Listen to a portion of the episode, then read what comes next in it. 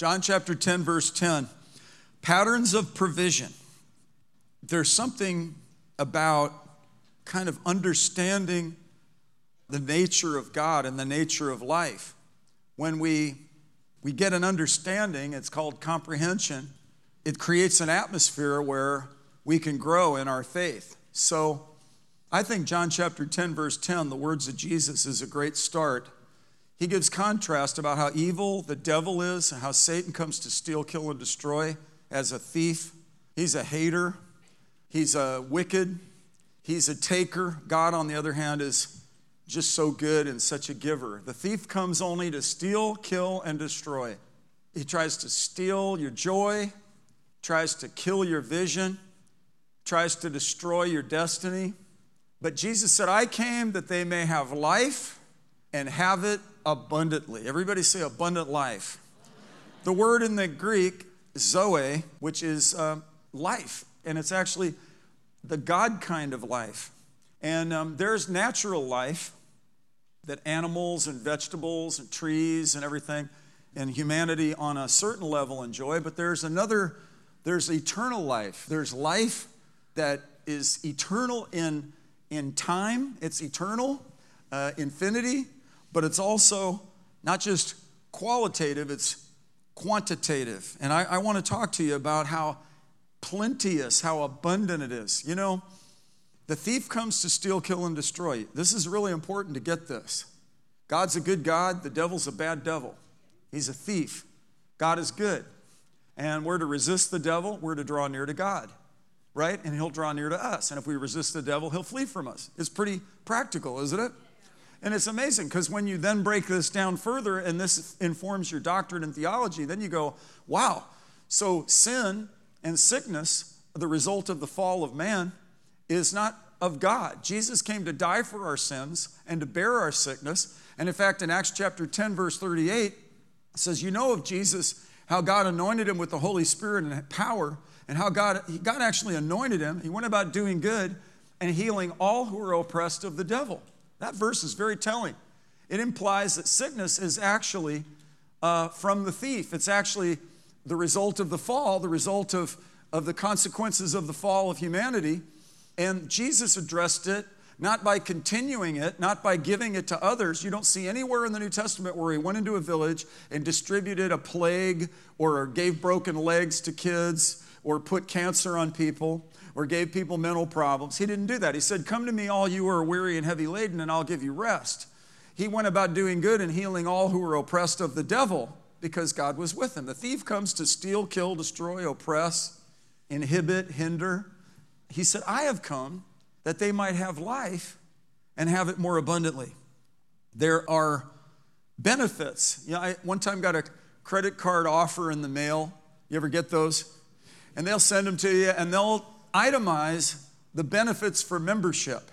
And they'll tell you, man, if you use this card, you're going to get so many points on your favorite airline and you know that and then you'll have free travel for vacation and all these kinds of incentives some of them are enticements some of them are legitimate but you, you read about that to see what you know the interest rate is and what the benefits are and it reminds me of psalm 103 which i think is a famous itemization of god's provision bless the lord o my soul and all that is within me bless his holy name Bless the Lord, O my soul, and forget none of his benefits. That's right off the bat there, guys. It's imperative that we understand the blessing of walking with God, the blessing and the benefit. Chiefly, it's that we we have assurance that we're pleasing Him. Faith pleases Him. Number one, we want to love God with all our heart, soul, mind, and strength. First and foremost, it's not about us, it's about Him, and He's worthy. And He's worthy of honor and praise. And just the idea that we could actually have our lives reclaimed and brought into citizenship with heaven, and that our selfish little party animal stupidity can be converted, and we can actually have a life where we're serving God, and it's not all about me, it's about Him. Seek first His kingdom and His righteousness. The Bible says, then all these things will be added unto you. That's not a get rich quick scheme, it's biblical pattern. There are patterns to provision. Seek first His kingdom his righteousness, all these things. What things? The things necessary for life. He gives life and breath to all. It rains on the just and the unjust alike. He provided manna for the ancient Israelis as they left the Egyptian bondage and they were on their way to the promised land. He later provided for the next generation, going across the Jordan River and taking the land. He is our provider. The Lord is my shepherd, David said, Psalm 23. I shall not want. Uh, one translation said, I shall not lack. One scripture in the Psalm says, Let them continually say, The Lord be magnified, who delights in the prosperity of his people. And that soul prosperity, 3 John 2 says, Beloved, I wish above all things. It's my prayer, John the Apostle, it's my prayer that you would prosper and be in health, even as your soul prospers. And so there's a soul prosperity that once that's settled and we get informed, that's just basically getting our minds renewed, itemizing the litany of blessing that we, to know God, to walk with God, he that comes to God must believe that he is and that he is a rewarder of those who seek him. It's perfectly appropriate to have this in, settled in our system that as we walk with God, it's rewarding. It's not our motive, it's, but it is an incentive. Our motive is to love God. But God puts incentives in things.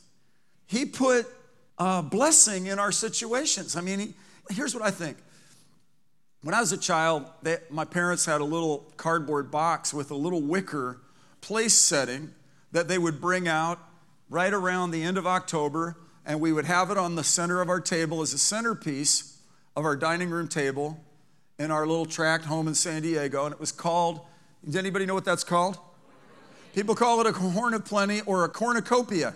This was from antiquity. What it was was because of the way the horn is shaped, where it's it's large on the on the one side and then it goes into uh, what almost looks like infinity.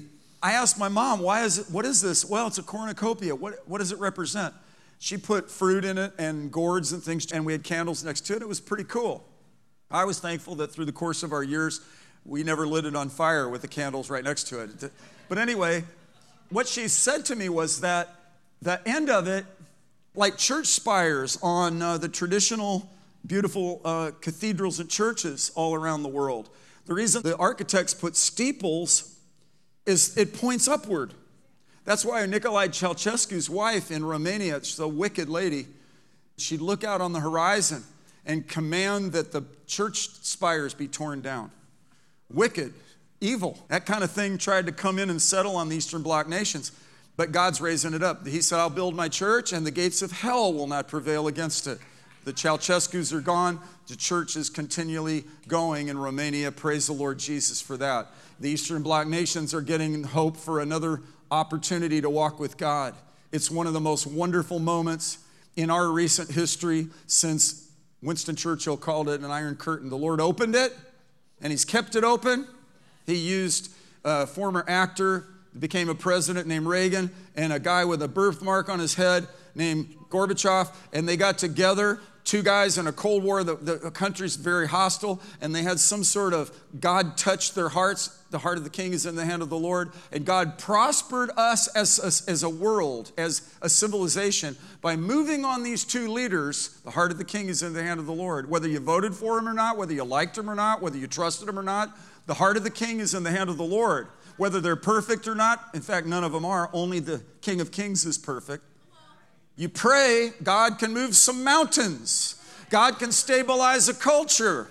God can halt wars and rumors of wars. God can calm the sea. He could part the Red Sea. He could still the storm. He can bring healing and change. And He is, and He does, and He shall, and He will. And so, listen, part of my core belief is that God does answer prayer.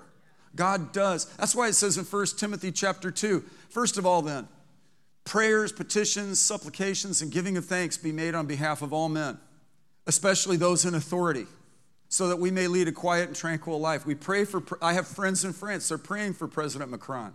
I know people in Russia, they're praying for Vladimir Putin. I know people in the United States, they prayed for Obama, now they're praying for Trump. They prayed for Reagan. We pray. God is so big and his kingdom is so mighty. It transcends all this darkness we receive a kingdom which cannot be shaken. And as we live on this earth, we're called to be the light of the world and the salt of the earth. And God has so much provision. Every good thing bestowed and every perfect gift comes from above, from the Father of lights, with whom there is no variation or shifting shadow. My God shall supply all of your needs according to his riches and glory by Christ Jesus, according to Philippians chapter 4, verse 19. And I pray you prosper, and I pray you be in health, even as your soul prospers. That you even sit here and think, you know, God does love me. God does have a plan for my life. God does want to do something in my heart. God does want my kids to serve the Lord. God does want my community to be blessed. God does want our town to have good jobs. God does want our schools to be safe and protected. God does want, during what they call flu season, for it not to alight upon us and for people to be healthy and well. God does want the opioid epidemic to be halted. God does want our society not to blow up, right? I want to read Psalm 86, 5 and 15, Psalm 103, 8, and Psalm 130, verse 7. I was looking in the King James studying. This phrase came to me. He's plenteous in mercy. Everybody say plenteous. plenteous. So I want you to get a vision of how God has no short supply. He's rich in mercy, that his grace abounds toward us. There's even a truth in Romans chapter 5 that where sin abounds, Grace does much more abound. And then it, Paul has to clarify it though, because it's just so amazing that there's such sin canceling power in God's mercy and grace. But he has to say to the Romans that we're all so hedonistic and so selfish. He said, Look, should we continue in sin that grace might increase? And he said, May it never be. The message of God's mercy, plenteousness of grace and mercy, doesn't give license to sin. And if people are looking for license to sin, there's a problem because God actually wants us to walk in righteousness and hate sin. God said the fear of the Lord is to hate evil, and, and the sin we should hate the most in the world is our sin.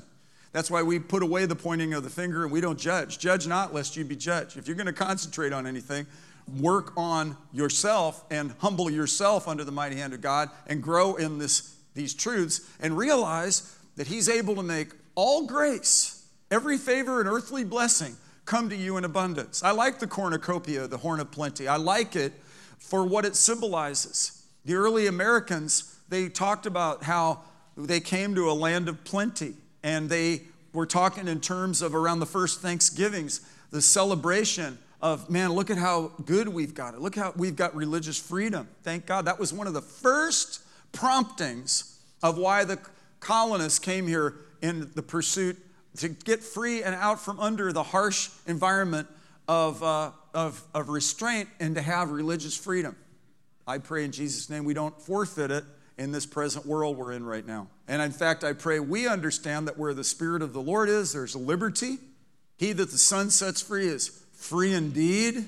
It was for freedom that Christ set us free.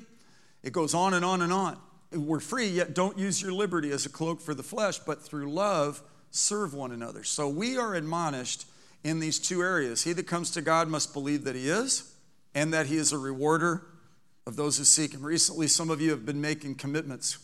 God notices it. God's pleased with your commitment. You're saying, Lord, I want to present myself as a living sacrifice. I want to, I want to come in and I want to press on. For some of us here, it's a miracle we're in church. Some of us here, it's like, how did I get here?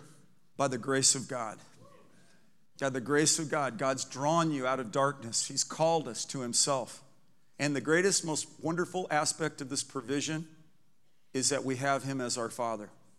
Our Father, who art in heaven, hallowed be thy name. Thy kingdom come, thy will be done on earth as it is in heaven. Then it goes, Give us this day our daily bread. Why? Because He does provide. You're my Father, you're in heaven. But you're not a withholder. You're a good God. You came to bring healing. Heal us and we'll be healed. Healing's happening right now. Save us and we'll be saved. If you're not, if you're processing this and trying to figure it out, as many people have, God wants to walk you through this and reveal himself to you in terms you can understand so you can taste and see that the Lord is good and you can have a breakthrough. You say, Well, I've been serving God for many years. I'm in the marathon. So, Pastor Jeff, what you're sharing with me, I, I, I already know. Okay? I'm stirring you up by way of reminder. One of my favorite breakfasts bacon, eggs, hash browns with hot sauce. I take the pepper top off and I load it up with pepper and then I stir it all up. cut the eggs up. They're, they're usually uh, either over medium or over easy, depending upon the restaurant. I don't like the yellow, the white runny, but I like the yellow runny. I don't like it when they cook the yellow where it's all hard. That's like a hard-boiled egg. I could have ordered a hard-boiled egg. So I got that all done. Then I take the hash browns that I asked to be crispy. I ask for my toast to be crispy, either sourdough or a English muffin or wheat. How many of you have ever had bacon, eggs, and hash browns before? How many of you like them? How many of you have had them maybe over three times? Over a hundred times? Over 75 million times. And it's like, well, I had this. Well, I'm never going to have this again. I had this once. You know, there's some things you just want to have once, like liver and stuff like that. But I do love Psalm 103. Bless the Lord, all my soul, and all that is within me. Bless his holy name. I didn't memorize it. It's just been over and over in my heart that he pardons all of my iniquities. What a treasure. Heals all my diseases. We who have sinned are so appreciative of a Savior aren't we? We who have battled sickness or have concerns about our health, we're so grateful to know He's the Lord that heals us and He doesn't withhold it. He redeems our life from the pit. Praise God for that. You know, it's just amazing what provision there is in this book. Psalm 86 5. I'll read it in the New American Standard, but then I want to go back to the King James. For you, Lord, are good and ready to forgive and abundant in loving kindness to all who call upon you. Isn't this great? Isn't this wonderful? We call upon the name of the Lord. Whoever will call upon the name of the Lord will be saved. This poor man cried, and the Lord heard him and delivered him out of all of his troubles. I think personally, here's how I believe about this people need God, people need the people of God. You're needed.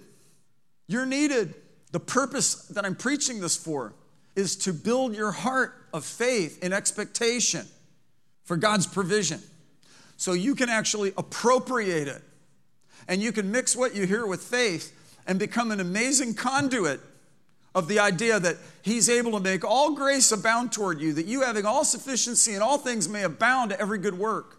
It's not so much even about a consumer thing, about how much we can accumulate, our life doesn't consist in the stuff we own. Really, it's about living water coming upon us, but not just reservoiring in us, but flowing, overflowing. I love my dad, Clyde Perry, beautiful, optimistic man. He said, I'm a glass half full guy. And I know in my life it would be like, he, you know, you could get stressed out and get pessimistic and be glass half empty. But King David said it this way My cup runneth over. And I love that. As far as the glasses go, whether your personality is more optimistic or pessimistic, that's part of life, you know, whatever your thing is, you know. And you can bring either side to the table and say, but the God I serve is rich in mercy. He's able to make all grace abound toward us. He is our sufficiency. Patsy and I tried to live in Europe after Bible school, and the Lord prompted us to come back here and be part of St. Louis and work here and give our lives here. And I'm you know, we could be in a lot of places, but this is the place God wanted us to be. And we're very thankful to Jesus for being the head of the church and guiding us. And we had wonderful doors of opportunity and different things happened. And yet, God wanted us here. Praise the Lord. And God wants us to do this or that and, you know, refrain from this or that. And we just are all endeavoring to follow, figure out what God wants us to do and follow Him, right? He says, My sheep know my voice and the voice of a stranger they will not follow. Those who are led by the Spirit of God, they are the sons of God. This is one of our key prosperity provisions, is that He would pour out His Holy Spirit on all flesh, and those who walked in darkness would see a great light, and that God would give us a prophetic heads up and he would give us equipping to be able to withstand the stupid, wicked attacks of the enemy, and with a shield of faith and the power of agreement, the idea that our church is to be a house of prayer and praise and the word and worship. And God's called us out of darkness to show forth his marvelous light, to show forth the excellencies of him. God is excellent. Everybody say excellent. We're to excel. And so God didn't put us in this little meager thing where we just kind of can't wait till it's over. God's wanting to put some pizzazz and punch on, and purpose on your life situation, your little lifespan. That He wants to shine through us. He's created us for good works. The people who know their God shall be strong and do exploits. Happy are the people whose God is the Lord.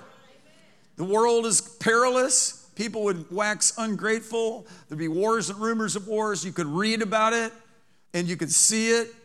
But as we look at it, we lift up our eyes because we realize our redemption draws nigh. And we are not of this world. We are called out of darkness to show forth this light. Who has overcome the world but he that believes Jesus is the Son of God? There, in fact, in the patterns of provision, is enough grace for us to overcome even the flesh, overcome the devil, and overcome the world. Who has overcome the world but he that believes Jesus is the Son of God?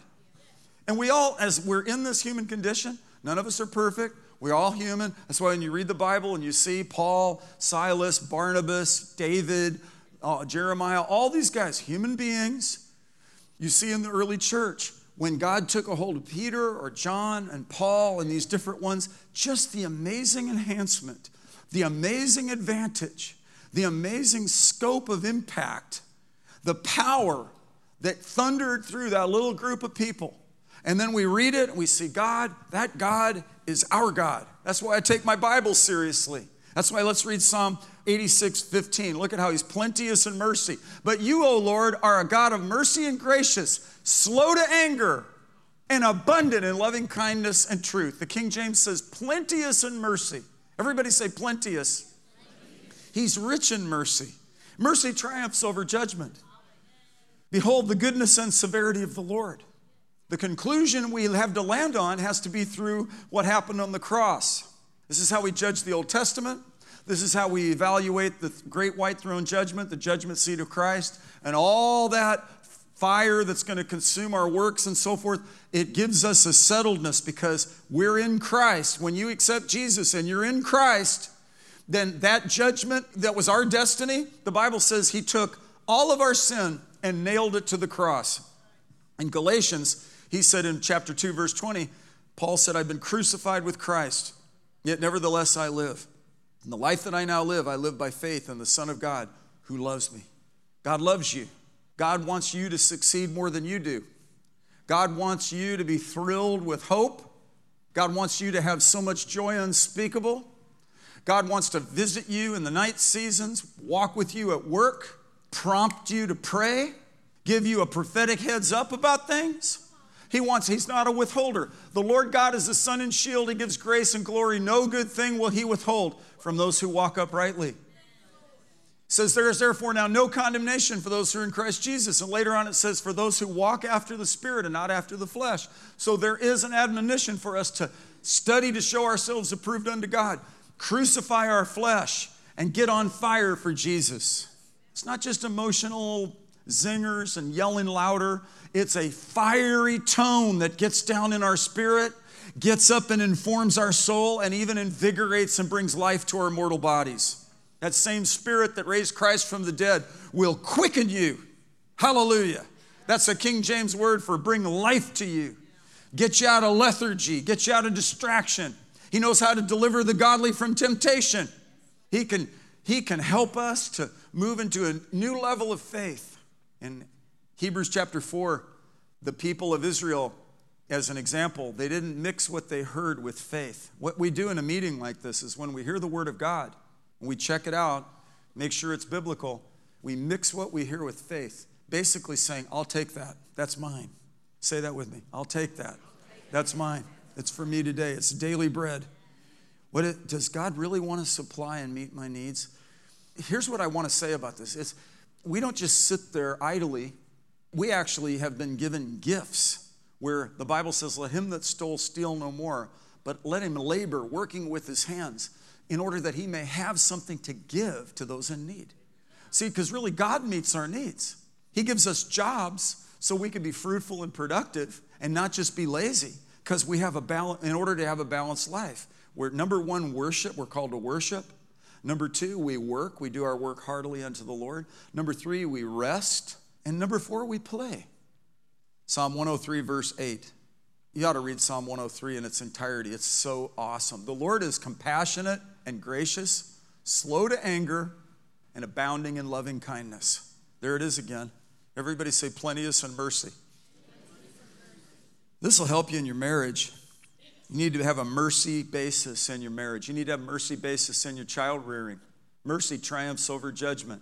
The Bible says that we are to judge not, lest we be judged. Society is really loving being judgmental, and it is not smart. And the reason it's not smart is because to the degree that you judge, you'll be judged. So it's like there's a motivation there. It's like, oh, by your standard and measure, it'll be measured to you, and more will be given to besides. That's why the Bible, when it says give, and it'll be given to you good measure, pressed down, shaken together, running over, it's really not talking about tithes and offerings, although it, that's a truth, but it's talking about forgiveness and about mercy. Hallelujah. Everybody say mercy. mercy. You know, if you show mercy, you'll be shown mercy. Be merciful. Have you ever gotten tempted to get bitter? I mean, I was just thinking this morning of a situation where somebody really did something harmful to one of my kids. And I just had to deal with it. And I was getting all work, and you could feel it. It's like, I'm thinking of things I should have said, and it's like, wait a minute, that's the flesh. And I'm not going to enter into the seat of the scoffer. I'm not going to get judgmental. I repent. I forgive. Because the Bible says, hey, you've been forgiven a $50 billion debt called sin. So if somebody owes you a nickel, or even if they owe you $50 million, forgive them. And then Peter goes, uh, like seven times?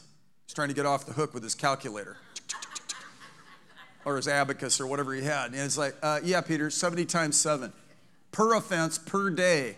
So that's 490 times. I forgive you, I forgive you, I forgive you, I forgive you, I forgive you. 400, and then, but then it's funny. It's me, well, I, what if I get to 491? Can then I hold bitterness? No. Jesus is making a point. Let all bitterness, wrath, anger, clamor be put away from you. Right? Judge not, lest you be judged. That's what I love about fasting. In Isaiah 58, it's the putting away, the pointing of the finger, and the speaking of wickedness. I've noticed fasting helps to penetrate that judgmentalism because you're fasting, you're not eating, and you want to get practical with God and you want to experience some change. Psalm 130, verse 7. Let's look at this about plenteous and mercy. O Israel, hope in the Lord, for with the Lord there is loving kindness, and with him is abundant redemption. Get a hold of this. Is the mercy of God. And getting this settled into our thought life and our awareness. My Redeemer lives. This is why it's practical to serve the Lord. This is why so many of us are drawn to an atmosphere like this because there really is help. Eugene Peterson, the Presbyterian pastor who wrote the Message Bible paraphrase, he translated one of the Psalms Real help comes from God. Say that with me. Real help comes from God. He gives power to the faint. They that wait upon the Lord will gain new strength. In everything give thanks, it says in 1 Thessalonians chapter 5. I am very thankful. The Bible even says this. We are to continually say, we the believers are to continually say, the Lord be magnified, who delights in the prosperity of his people. We're told to actually continually say that. And I've been around observant, committed, Orthodox Jewish people with their, their Hebrew texts on airplanes and things like that. I've watched them get up and go to the back of the plane. We flew to Israel a few months ago, and the, air, the flight attendant said, During the prayer time, we have a space for you in the back of the plane for you to stand and pray, because that's their expression of faith. And they're back there and they're praying out the word out loud out of their mouth. I remember one flight I was on, and there was a man of orthodoxy. You could tell with his the whole, you know, the elements of his worship. You could just tell and he was reading this book. He closed the book. The, it was before they told us to take the seatbelt off. So just then he, he closed his book, and then when the light, the light turned off, he took his seatbelt off and he turned and he, and he closed his book. And we caught eyes. And I knew that he had just found something real good from the, from the word.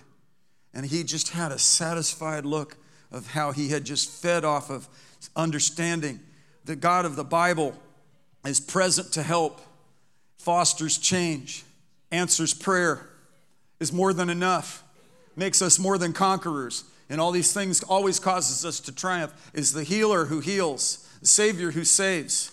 Hallelujah. Glory.